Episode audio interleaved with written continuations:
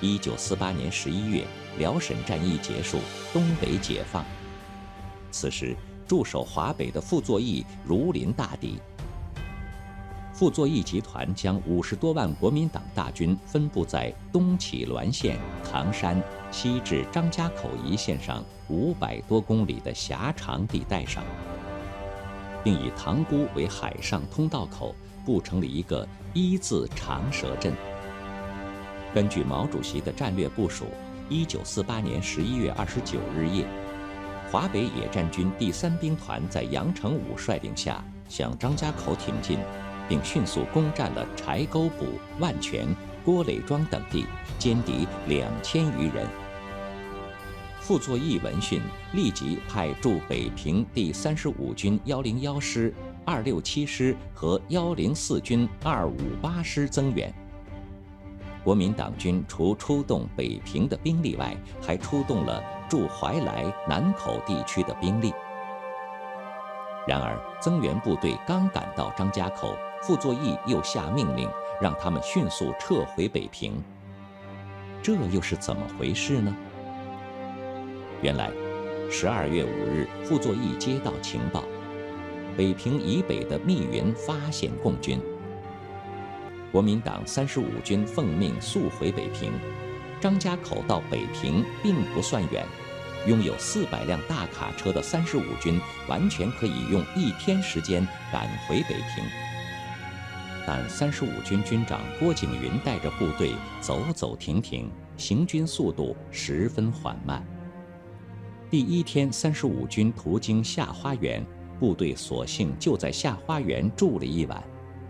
第二天，三十五军从下花园刚一出发，路上就遭到了解放军的阻击，战斗持续了一天。国民党三十五军晚上退守到了新保安与新保安车站。而就在这天夜里，华北军区第二兵团星夜兼程，于十二月八日拂晓赶到新保安，对第三十五军展开合围。遵照中共中央军委指示，对第三十五军实行隔而不围、围而不打的战术。国民党三十五军犹如笼中困兽，困守孤城。傅作义为了解救三十五军，他亲自给驻守在怀来的国民党幺零四军军长安春山打电话，让安春山全力援救被困在新保安城的第三十五军。接到命令的幺零四军开始全力向新保安方向进攻，企图与三十五军会合，遭到解放军的顽强阻击。战斗最激烈时。幺零四军甚至打到了距离新保安城只有四公里的地方，相互间连喊杀声都能听得见。紧要关头，幺零四军军长安春山连续致电郭景云，要求郭景云果断向东突围，与他会合。可电话那头的郭景云却执意让安春山攻到新保安城下接应。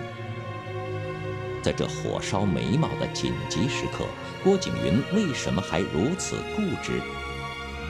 原来，傅作义为了激励安春山全力救援，任命他为西部地区总指挥。